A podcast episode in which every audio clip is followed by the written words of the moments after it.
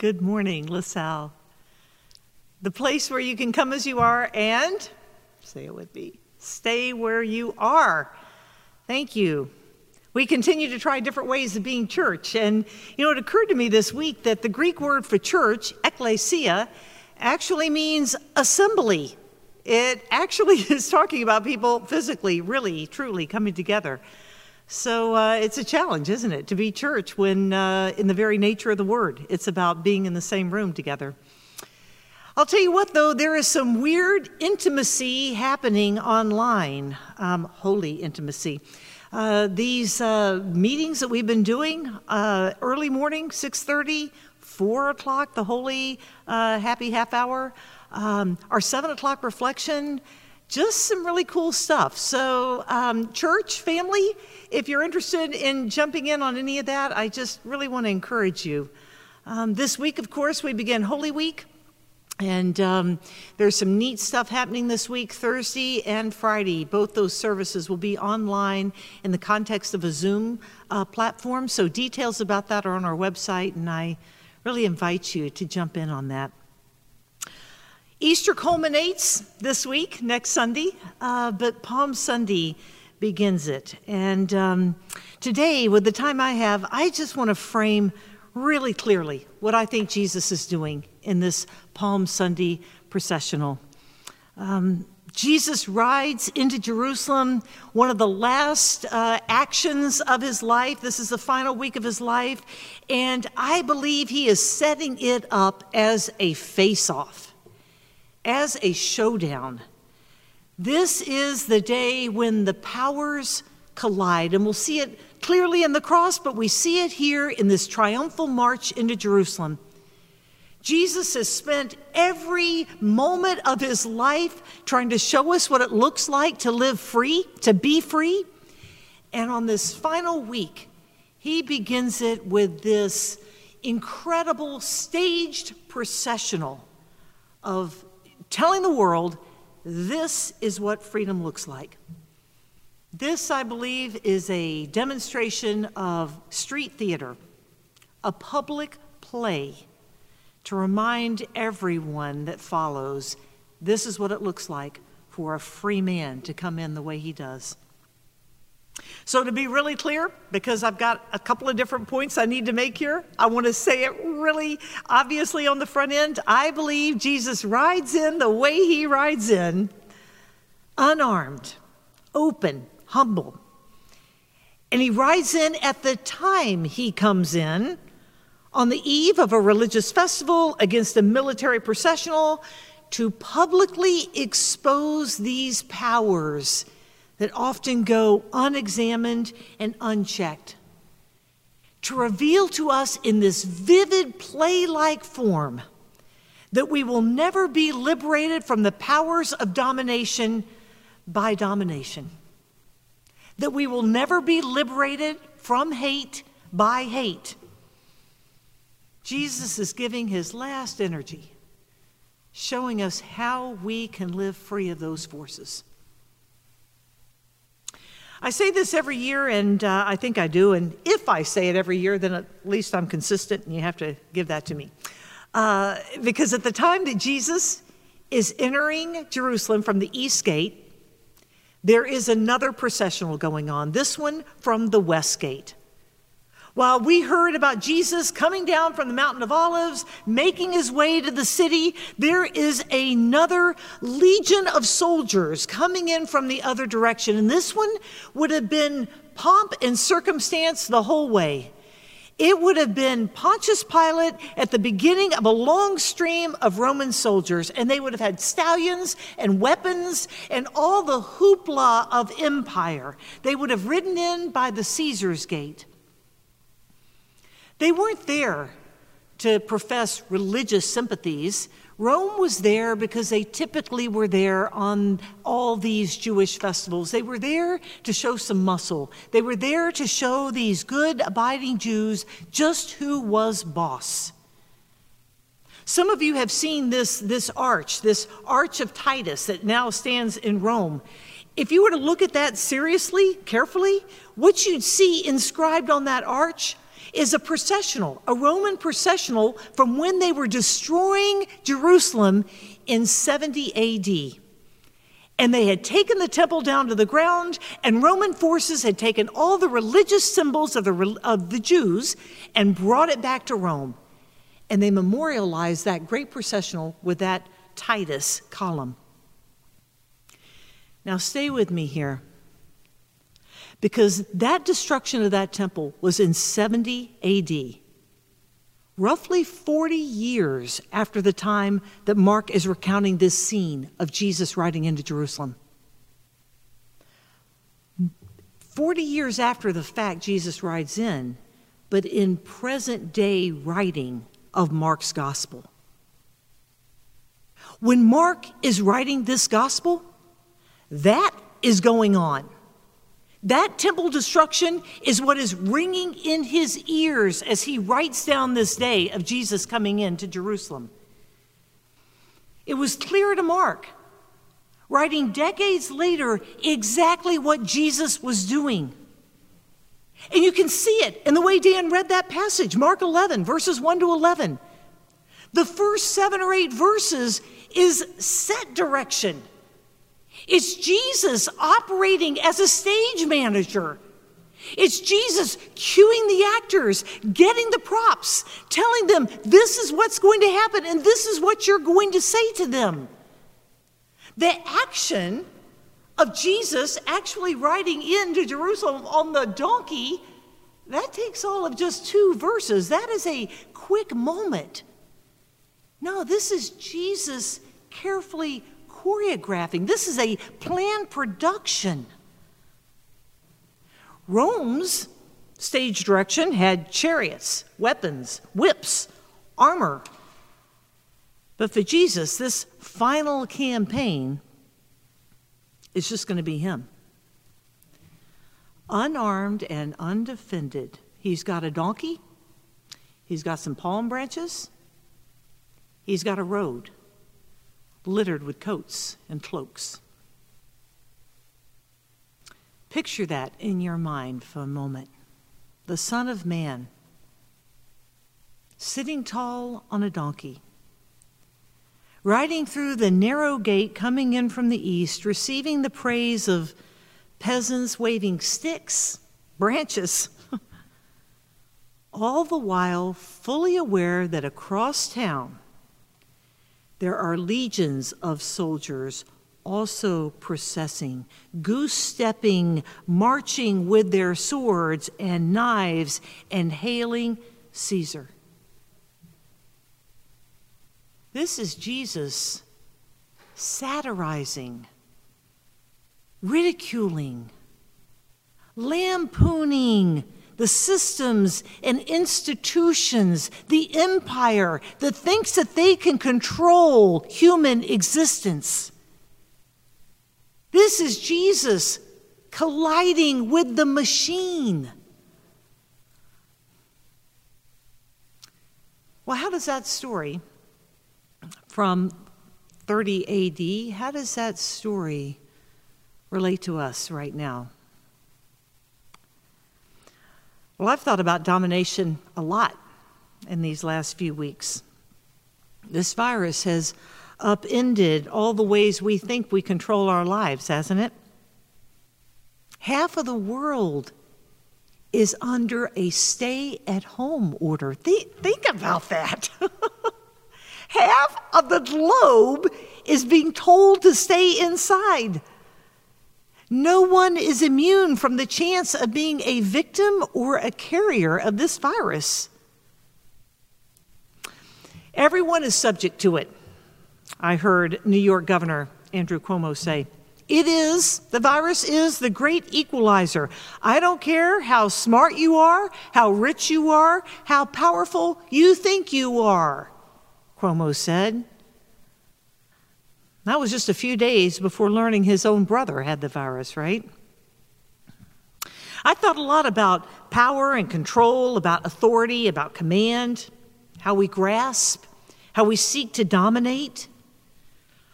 Some of that's in good ways, right? We've seen researchers and scientists and healthcare workers use all the arsenal they have to wrestle this virus to the ground.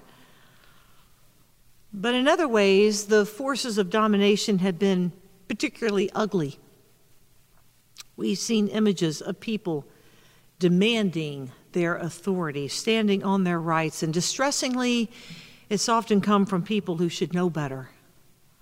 Like this guy, that Florida uh, megachurch pastor who asserted his right to hold his church services in defiance of medical advice and common sense and public good. He urged his people to come into his church building because that was more important somehow than actually protecting them from potential infection.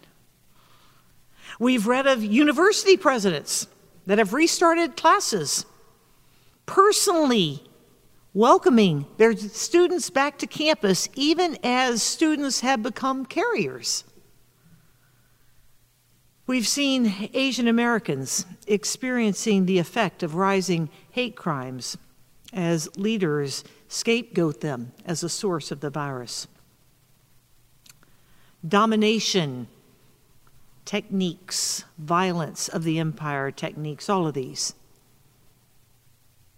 But you know what occurred to me this week? That those are almost too easy of an example. They're almost straw man arguments of greedy pride and violence. They beg us to share them, to be outraged by them, because our own outrage can distract us from seeing the deeper temptation of domination and power. Because this is the insidious nature of evil, isn't it? When we get outraged about those kind of crazy examples, those egregious things, we have little energy and little time left to actually look deeper.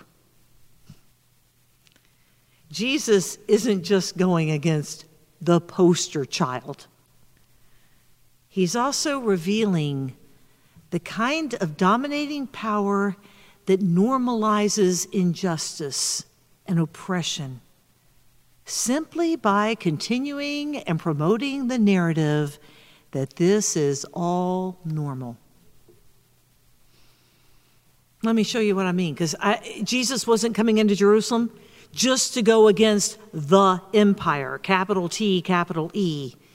He wasn't only exposing the active power of domination and violence, he was also going to expose all the passive examples of it as well. We're going to see it at the end of the week, right? Pontius Pilate doesn't actively put Jesus on the cross, does he? No, in, in fact, he washes his hands of that, right? No, he, he puts Jesus on the cross by not putting up any real resistance to it. Here's how passive evil has been acting. The thing that, it, that we've been told that it somehow makes sense for us to put a price tag on the lives of the elderly, that some lives are simply worth more than others. That the loss of some jobs should be treated more meaningfully than the loss of other jobs. That somehow it's normal that gun stores be considered essential industries, as essential as medical clinics and grocery stores and pharmacies. See, this is the role of the passive evil, right? This is, this is a self absorption kind of thing that, that, that prevents us from looking and naming what the heck is actually going on. This is that self absorption piece that keeps some of us running around outside because we don't feel sick without thinking that it's actually not about us. We might be making other people sick. In myself, it's the same self focus that makes me reach for the last few cans of tomato sauce on a nearly bare store shelf without pausing and thinking, what the heck? I, I have a half dozen cans in my own pantry. but deeper, even deeper, deeper than the active forms of empire domination, the passive forms of complicity. Jesus is even going deeper than that. And that's why Mark's narrative is written like this. Jesus knows that there's a form of domination that goes deeper in the human heart, and he seeks to uncover that too. He forces us to acknowledge in this piece of street theater just how deeply we are held captive to the spirit of domination. The spirit of domination. You know what? Let me break this down for you because it is too darn easy to do, right? Let me break it down. The spirit of domination is that delicious thrill we get by putting our oppressors to shame. It is that intoxicating swig of revenge. It is the secret satisfaction of seeing wrongdoers get the divine punishment we know they deserve. Can I get an amen on that one from the sofa? See, this is why I think Mark is written the way it is. Stay with me here and look at it later. Because which of us would ever blame the people there that day who finally felt that their ship had come in? Their Savior had come. Now the boot of Rome was going to be off their back. This is why Mark's readers would have heard the description of Palm Sunday entry with greater and greater anticipation. Yes, Jesus is going against the Roman powers. Yes, he's fulfilling the great prophecy of Zechariah. Your king is coming to you. Yes, he's got a crowd of people with him. Mark draws all this symbolic messianic action of expectation, and he rides Jesus into Jerusalem, and then nothing happens. Just as Dan read. He goes in, he looks around, he says, Okay, back to Bethphage we go. It's Jesus yanking the curtain off the final, deep, insidious domination. We want a God who's going to put everybody finally, relentlessly in their place. Jesus won't have it. He's not going there. Sometimes when I read a post, scoffing at the severity of the virus, deliberately pushing it even now, even now, as fake news. I have to say, I wonder why doesn't God send this disease their way? You don't need to amen me on that one, okay? I've thought about my home state in the South, the unconscionable delay in quarantining, and I pause Wishing for what exactly? Accountability, yeah, for sure, at the minimum. But if I'm honest, I have wished for some sort of divine justice upon bone headed decision makers. What is that? It is exactly the spirit of domination that Jesus is exposing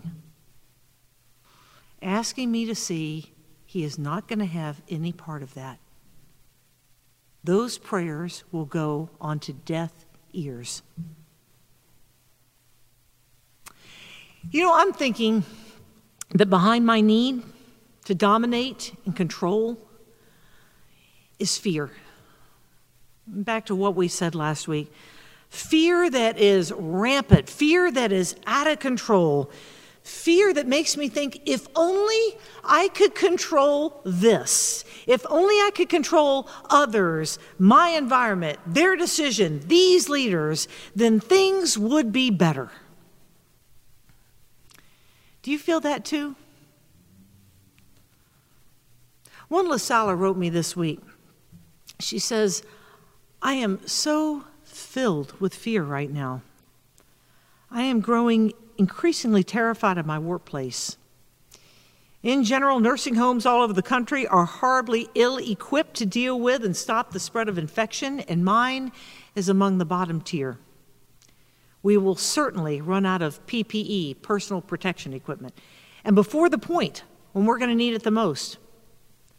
I'm scared I'll bring infection in and kill dozens of people, and I'm scared that somebody else will bring it in and kill me. So, like many other people, I'm seizing control in every possible way.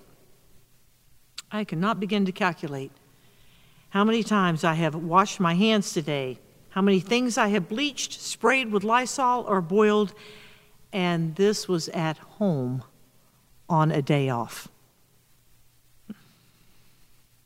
Man, just speaking, just speaking that it may be fear undergirding our need to dominate is helpful, right? It's helpful for me anyway. Because I can remember that God doesn't play by our rule book. Not then and not now. This is a kingdom of invitational love Jesus is bringing. Jesus is going to die forgiving those who have put him on the cross right up to the end. He's going to ask us to redirect our gaze to love. You know, this is the opportunity that's being offered us right now real freedom. Freedom beyond all of our judgment, right? Freedom beyond our outrage some of us have risen immediately to the challenge, and maybe it's who they are, maybe it's a function of their work. You know, I, I think of um, all these doctors, and as a good doctor friend of mine has told me, doctors have to get over their judgment immediately about the crazy things we patients do to ourselves. So, doctors and therapists and nursing staff, they, they just get on with it, right? Others of us, let's just say Jesus has got some stuff to work with. Jesus knew that real freedom will begin by exposing our illusions and our false gods and our own thirst for power and judgment, but he also knew that it wasn't going to end with just exposing them. We have to be captivated by a more powerful love and all the heartache of right now, that's the deeper invitation to learn how to love. Resilient love. Love beyond control. Love beyond proving others right. Love beyond retribution. Love beyond our fear. We're talking about resiliency, right? Courageous love, creative love. The kind of love that will go right against the powers of evil. That's what we're being asked. You know, for the last few weeks, last week, there's been a group of us who have been committed to praying twice a day for the medical providers and the hospital chaplains here at LaSalle, those who are on the front lines of this virus. As you know, one of the cruelest conditions of the COVID 19 is that there's people dying alone. It's so contagious, and staff is so bare bones that people die without a hand to hold. But look at this. This is what some chaplains out at Loyola uh, Hospital in Maywood are doing.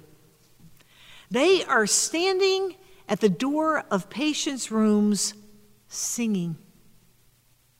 Singing loud enough for the dying to hear them. They are holding up iPads showing the faces of loved ones, family members that can't be in the room.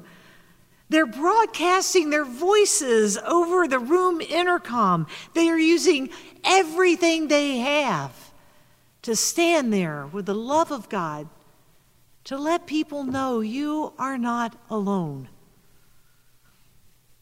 Pastor Julie said that on Wednesday of this week, this past Wednesday, they delivered 25 meals to sequestered seniors. Three weeks ago, it was eight. And yes, that likely indicates a rising need, but also, I suspect, it indicates a certain lowering of defenses. Maybe a higher level of trust, right? A willingness to let others into that space. And then there's this too, and I'll close with this. This is a picture taken by one of LaSalle's nurses, Danielle Schroeder. She's a neonatal nurse. As Danielle was feeding a baby whose mother had abandoned her, this little girl, just a few pounds, reached out and held on to Danny's finger. It's almost like she knew that Danielle was a source of life. And she was going to hold on for all she had, with all she had, for all it was worth. We had an elder board meeting earlier this week, and one of our church leaders said that she was praying that right now we might begin to see this time, as agonizing and as frightening as it is, not only as something to be gotten through but also as a time that would be holy and sacred. A time for a deeper understanding, a deeper awareness of the presence of Jesus alongside us, ahead of us, behind us. A time to draw nearer, a time to share our faith, a time to be free from the forces that so often hold us captive. A time to hold on for dear life. Brothers and sisters, as we head into Holy Week, my prayer is that we'll do just that. That we will hold on to Jesus for dear life, that we will ask Him to expose all the forces that even now continue to hold us captive and that we would lean in to this unguarded, undefended example of love. Would you join me in prayer? Gracious God, we seek to be free. We seek to live in the way that you lived. We seek to have on our own lips forgiveness for our enemies. We seek to live brave and courageous and true.